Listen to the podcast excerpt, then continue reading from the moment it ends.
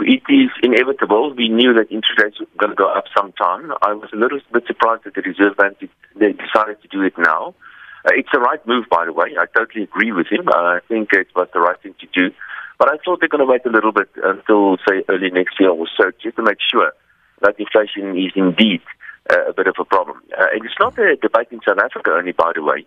Uh, globally, there's, there's a debate amongst economists whether the inflationary pressures that we're currently seeing is temporary or more of a permanent nature. But the Reserve Bank, I think, uh, made the wrong, the right decision mm-hmm. by increasing interest rates now. So this is the first time in three years that MPC has decided to hike the rate. Why now, in the midst of a COVID nineteen pandemic and perhaps a possible fourth wave? I think it's important to understand, and the governor pointed this out, is that monetary policy in South Africa is not restrictive. What I mean by that is that the Reserve Bank is really has gone out of their way to support the South African economy. And even after this hike in interest rates, interest rates are actually still very, very low. It is currently below the inflation rate. Uh, so economists call that negative uh, real rates. Uh, so what we need in South Africa, we certainly need all the possible support that we can get uh, to support the South African economy. But the, the things that we need to do are more structural in nature. And monetary policy, that's the Reserve Bank, can do so much and not more. And always keep in mind that, of course, it's going to be a little bit more expensive now to borrow money. But for every one rand that somebody borrows, somebody else must save that rand. And especially the savers, especially people that are dependent on interest income, they've been having a very difficult time for many years, in fact because of very low levels of interest rates.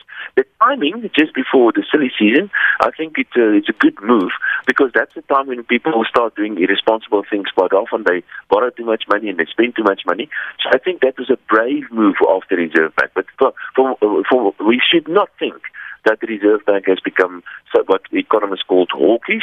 Uh, monetary policy is still exceptionally accommodative in the country, and what we need to support the economy are other structural adjustments. But what impact is this repo rate hike likely to have on Elvis, Davi, Sipho, Sibongile, and the ordinary man on the street? Not really that much because we're talking about 25 bips, a 25 basis points increase. Demand in the economy is still relatively weak demand for credit is still relatively weak in South Africa. People are not borrowing that much, and banks are not lending that much. So you, it's really going to be on the margin.